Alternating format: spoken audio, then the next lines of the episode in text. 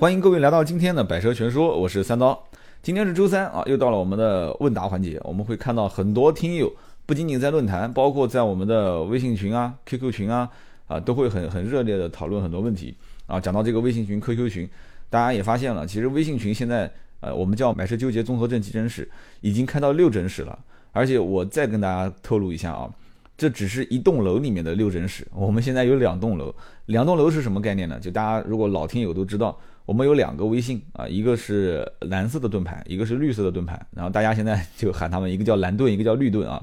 那么两个微信号，呃，我们就把它分为 A 栋叫买车纠结综合症 A 栋急诊一室、二室、三室、四室、五室、六室，然后呢，绿盾那边就是 B 栋啊，大家现在。呃，有些人说这已经搞混掉了，搞混的人一定是加了两个以上的群，所以我建议大家还是加一个群，这样就不混了。但是你仍然觉得说这个群越多越好啊，这认识的朋友越多越好，那我只能说，只能是 抱歉了啊。目前三刀能力范围之内就只能这样分。然后我们的 QQ 群也是啊，一群二群都满了，那么快要满了啊，但是有有有进有有出，有有去有留，这很正常。那么现在告诉大家一下，三群的号码是。三群是二七三六五三九六八啊，二七三六五三九六八啊。那么微信我再跟大家说一下，四六四幺五二五四啊，微信号四六四幺五二五四啊。十二月三十一号晚上十一点直播啊，这个直播入口就在微信跟 QQ 群里面会通知给大家。你也不用下什么软件啊，你也不用去专门为它注册一个用户名，你直接通过微信、通过 QQ 就可以到我们的房间里面来一起互动，一起去听啊三刀直播。这两天呢会有一些测试啊，就是晚上可能我突然会在微信或者 QQ 群里面啊让盾牌跟大家讲说，哎，三刀马上直播了。然后就这两天测试的时候，我觉得效果还蛮好的，也有好几百号人在里面玩儿。呃，怎么说呢？大体上就是这样的一件事情。我觉得挺有意义的啊，至少至少大家看到了三刀也在做一些尝试啊，三刀这一年当中也是在做一些改变，当然了有成功的改变也有失败的改变，但是我们毕竟都是在摸着石头过河嘛，有这么多好朋友陪伴着我，我觉得我也很开心啊，我也有动力去坚持把节目做下去。那么好，开始今天的节目啊。今天一开始啊，我们看到论坛里面有一个帖子，才发了没多久，然后就有很多人在回复啊。主要是因为什么呢？因为这是一个女生啊，但是大家都没希望了，因为什么呢？这个女生是这么说的：“她说刀哥，她说我就是社会上大家说的剩女啊，说好听一点呢，就是白骨精啊。这个大家应该都知道啊，白骨精、白领、骨干、精英是吧？好不容易呢，今年我把自己嫁出去了，结婚前呢想换辆车，也算给老公一个惊喜。老公开的是奔驰，我从事的职业呢不太适合开宝马。”奥迪这个牌子我也不太喜欢啊，我想问一下刀哥，沃尔沃这个品牌怎么样？XC60 这个车能买吗？有什么优点和缺点？希望刀哥给点意见。这个问题一问出来啊，大家一看是个女同志，这头像是个小姑娘啊，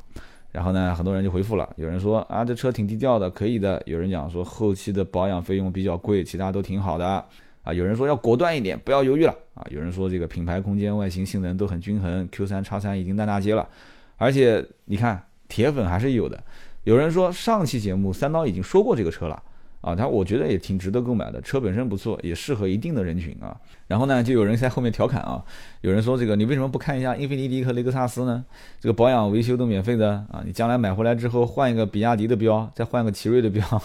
啊，这个棒棒的啊。所以呢，这个我们论论坛的氛围还是不错的啊，有有专业的，有调侃的，有有有灌水的，有回复的啊。我觉得挺有意思的，但是呢，我我提一下我自己的个人的观点啊。上期节目里面其实我已经提到过了，关于呃，我记得一个哥们儿是问 G L C 加上奥迪 Q 五，然后再比较沃尔沃的 X C 六零这个车，就是现在可能年底了，一些工程的老板啊，包包括这个这个就代驾的女性啊，手上都有一点闲钱，可能年底了给自己一些奖励啊，然后呢换换车很正常啊，一般换车中国人都是这样的，换的下一辆车一定比现在这辆车要稍微档次好一点。如果买了轿车，就要换越野车啊！买了越野车，我就不知道越野车后面再换什么了啊！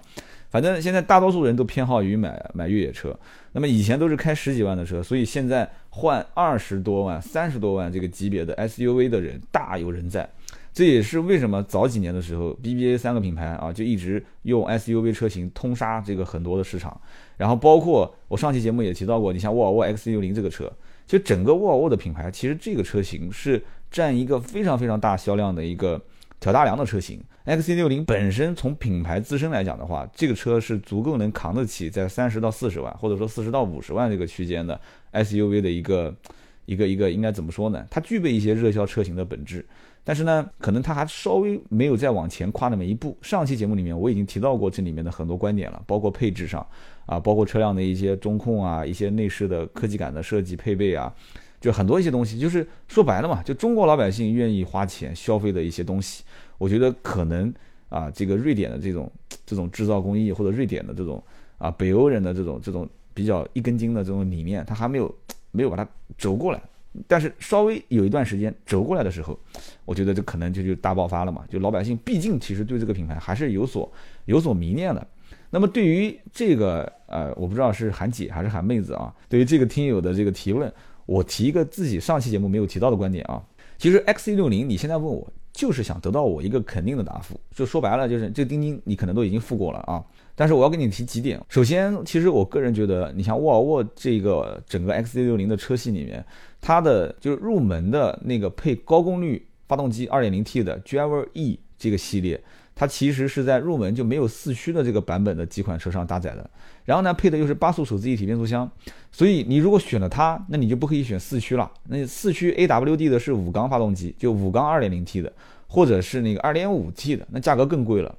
所以说，在这个权衡上面，就是你到底是用八速手自一体变速箱配它那个最新款的 Driver E 的发动机，更加节能环保这些，你还是去选择以前老当益壮的这个啊，就是五缸的 2.0T 的发动机。那但是它有四驱啊，就全系都是四驱。那么就是我讲的是五缸的全系啊。那么这两个你得去权衡它，而且权衡的过程中，你也要去看看自己的腰包里面这个钱够不够，因为你要是选了那个五缸的发动机。四驱的那一下子，你的预算可能就上去了五到六万啊，甚至六到七万，甚至更多。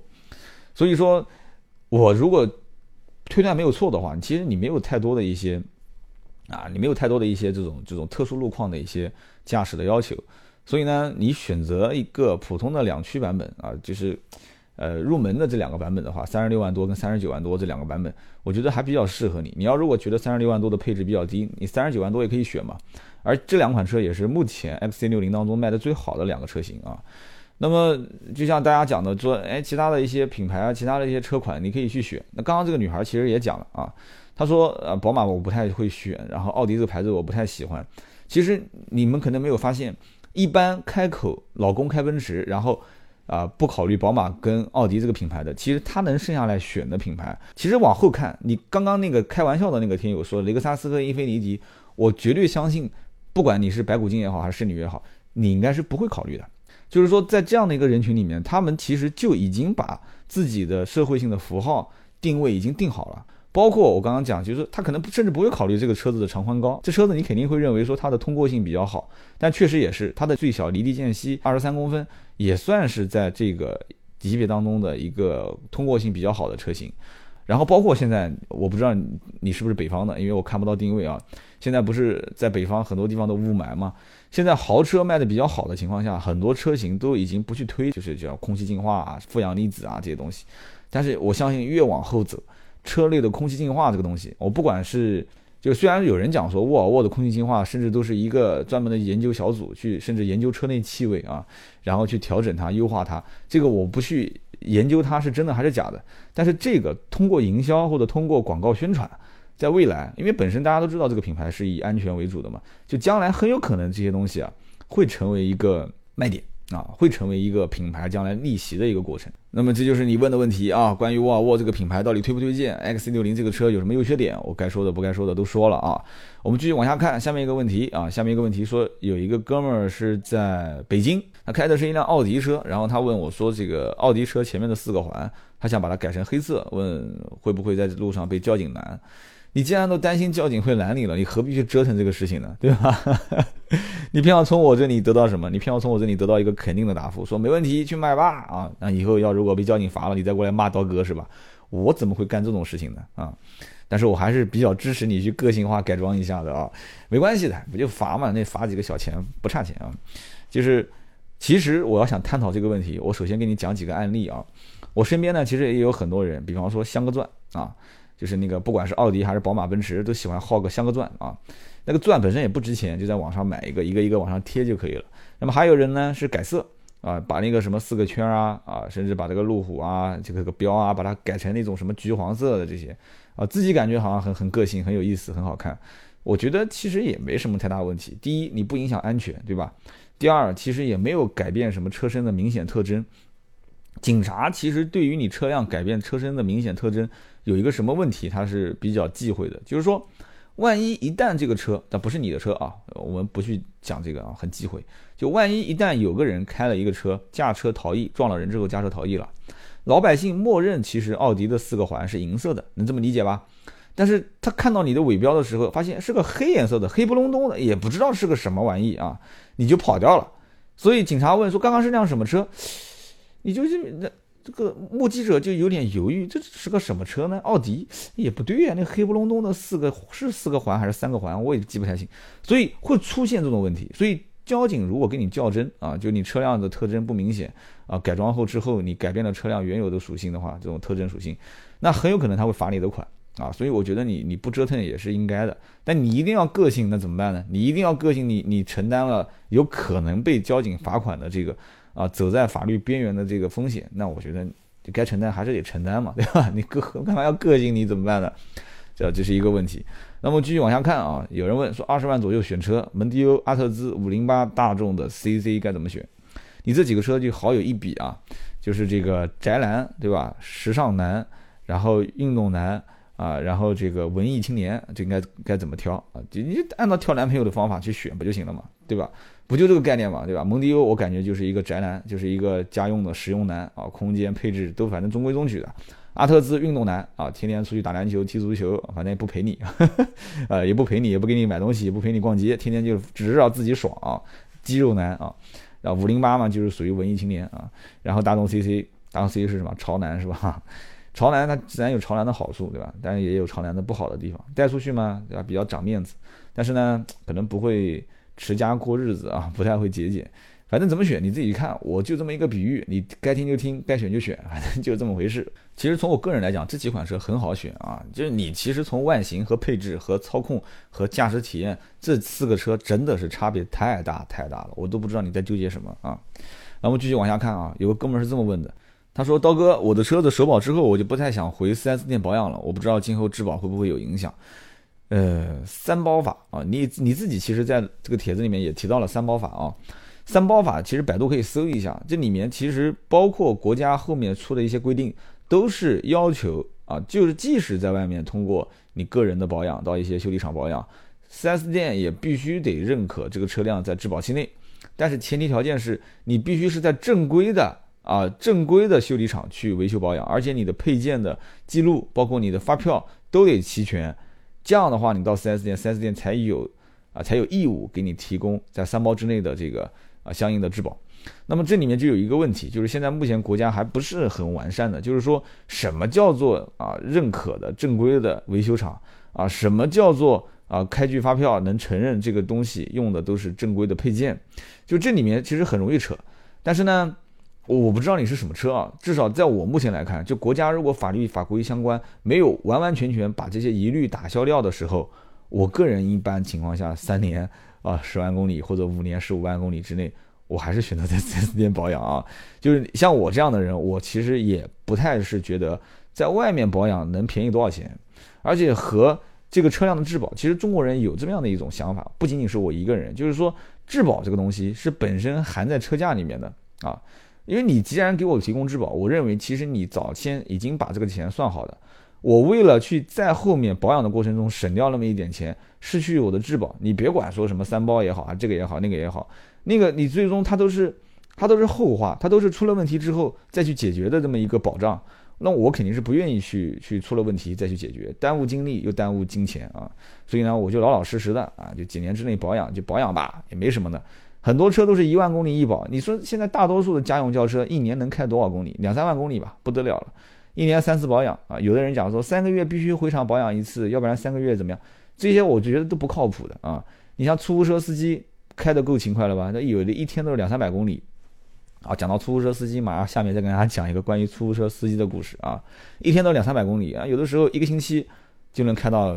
一个星期七天，那就两千多，两个星期就五千了。那你要按照家用车保养方式的话，五千公里，那人家出租车司机两个星期就去保养一次了，怎么可能的事情呢？你想想看是不是？所以公里数或者是时间，我觉得它都是有个有效期。你像包括很多一些车都是一年一万公里啊，就两个谁谁先达到谁都可以去呃完成到 4S 店去保养。所以说，大多数的车辆其实现在家用车保养都是过剩的。但是呢，你一定要掐在这个保养手册里面的这个极限值的区间内啊，去正常做保养。我还是推荐你去 4S 店啊。没关系的，4S 店现在本日子本身也不好过啊，所以价格各方面打折也比较凶，跟外面差不了多少钱。我看论坛里面很多人回复你也是这么说的，差不了多少钱啊。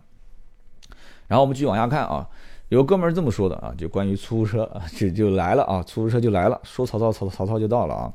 他说刀哥，我有一天转弯的时候油门踩错了，油门踩错了是什么个意思呢？他说他还用了一个拟声词，他说哐，我的新车就撞上去了。啊，听得我也挺心疼的。他说，我当时堵在路口，啊，十字路口。我当时呢，当时也是怕影响交通，我就挪了位置。出租车司机说私了，啊，你什么车不好撞，偏要撞出租车司机。出租车司机都是老司机了啊，那下来肯定跟你私了，他没有时间跟你去快速理赔嘛。其实你当时应该也抓抓住出租车司机的这个心态。当然了，我要这么说的话，肯定很多出租车司机从此以后不听我节目了啊。但是我是我等会儿也会帮出租车司机说话啊，我两边都帮。但我不是两边都当老好人啊，我两边都当坏人。你当时应该抓住出租车司机不愿意耽误时间这种心态啊，你可以跟他讲说，我就要去快速理赔。出租车司机这种小事一定不会跟你快速理赔的，你懂我的意思吧？当时出租车司机要三百块钱的赔偿，加上一百块钱的误工费，四百啊，我不知道你具体把它撞成什么样了，但是我看你的车子的图片，你相当于是你的左前蹭到他的右后。所以，你们两个人只是轻微碰擦啊！你的朋友当时讲的也很专业，双方没有达到一千块钱啊，可以私了。但是我建议是快速理赔啊，以后尽量不要私了。四百块钱，我个人觉得四百块钱高了啊。就是如果我看到你现在的这个车子的状况，再看看，再想一想你刮擦它的那个状况，我觉得他应该就简单喷个漆就可以了。正常，你像这些出租车司机喷漆的费用，一百到一百五十块钱到两百块钱，肯定是到天了。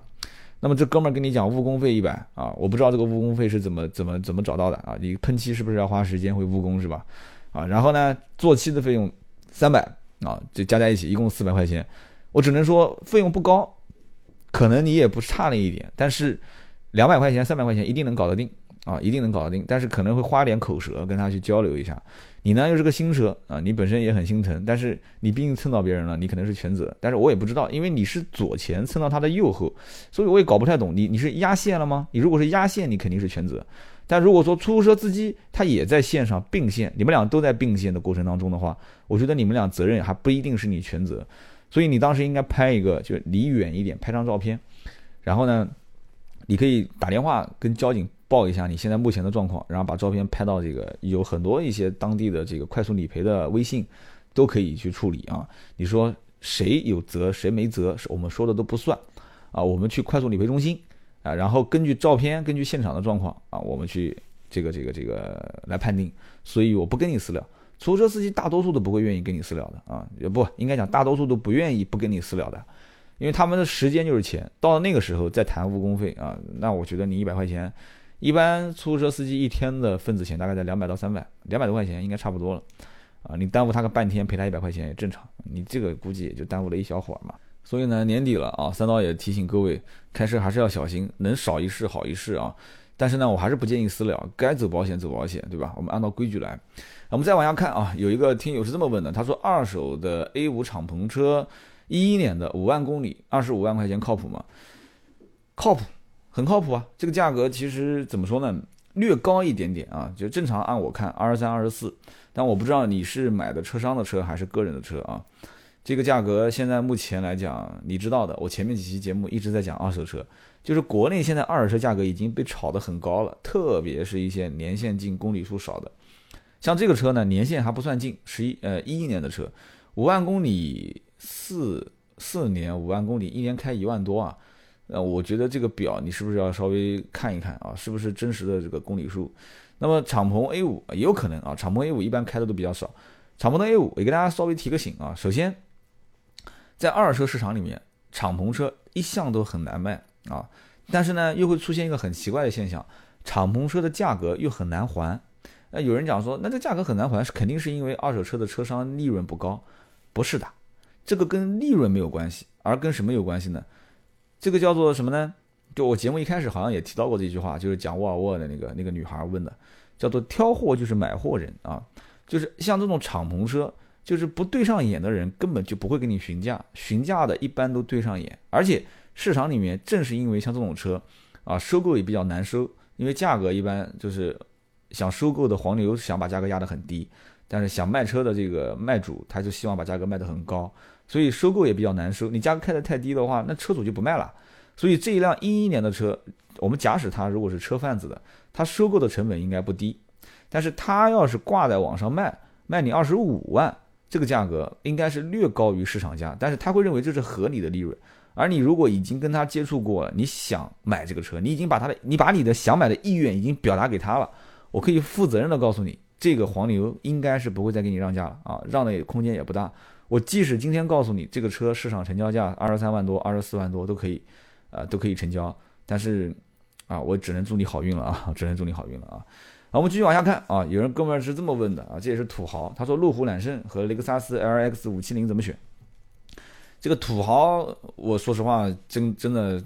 都比较任性啊，我也不知道该怎么去跟你解释。这两个车如果从配置上来讲的话，LX 这个车子呢配置略高一些啊，比方说 LED 大灯啊，啊，这个这个个人我其实对马克莱文森的这个音响比较感兴趣啊，但是路虎这个英国之宝也不错。但是其实英国之宝，我也不知道为什么，可能我听歌风格，大家也听过我几次在节目播末尾加的这些歌曲嘛，我听歌听的比较燥啊，所以呢，我还是比较偏向马克莱文森啊。那当然了，买个一百多万的车，肯定不会跟音响有太大的关系啊。这里面有一件事情，我觉得你应该是比较要明确的，你到底是要买一辆五座的偏商用的车，还是买一个纯家用的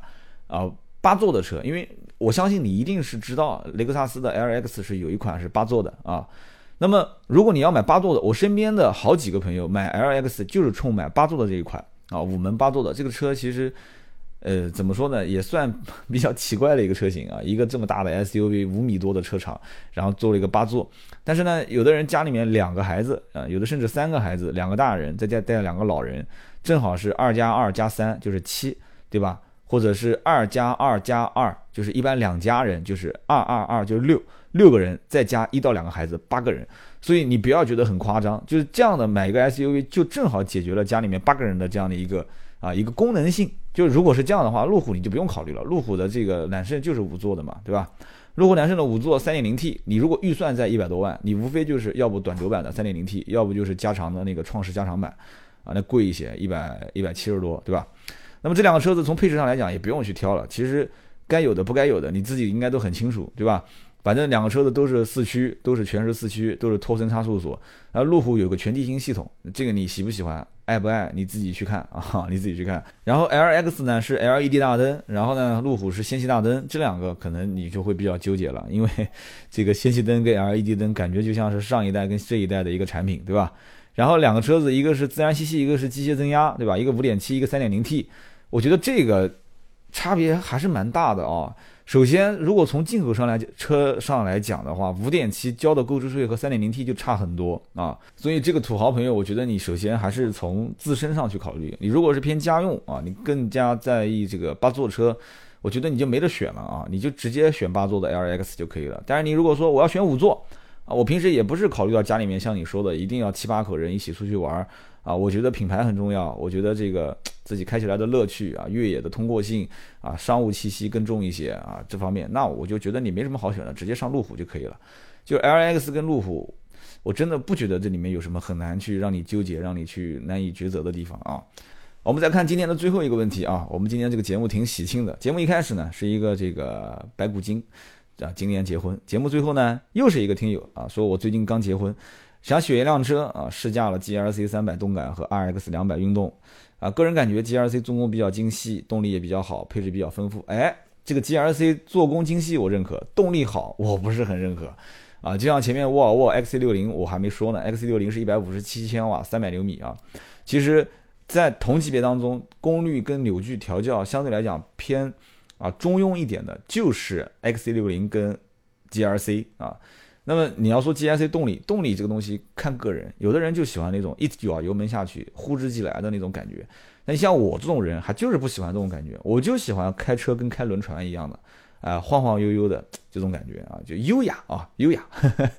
所以呢，你说这个做工细，我认可；动力好，我不认可啊。配置丰富，但是空间小，是吧？这是你的评价。然后呢，你觉得可能售后费用比较高？那 R X 呢，可能空间相对大一些，售后服务不错啊。那其他买家说毛病也比较少，比较省心。哎，我觉得你两个车的优点缺点你都已经分析的很清晰了。你要问我什么呢？哈 你说你很纠结，这有什么好纠结的呢？对不对？两个车从我个人觉得啊，从品牌上来讲。从外形上来讲，从配置上来讲，从驾驶感受上来讲，都不一样。我觉得非常非常好选择。可能中国人不喜欢买便宜货，但是喜欢占一点小便宜。日本人就抓住了这个心理啊。你可能觉得说啊，什么免费保养啊，免费质保啊，这些这好像很诱人。你仔细去算一算，你就知道，其实这里面保养维修的费用啊，你不要认为真的是很夸张、很离谱。而且这里面保养，它只不过是根据常规保养来给你提供服务，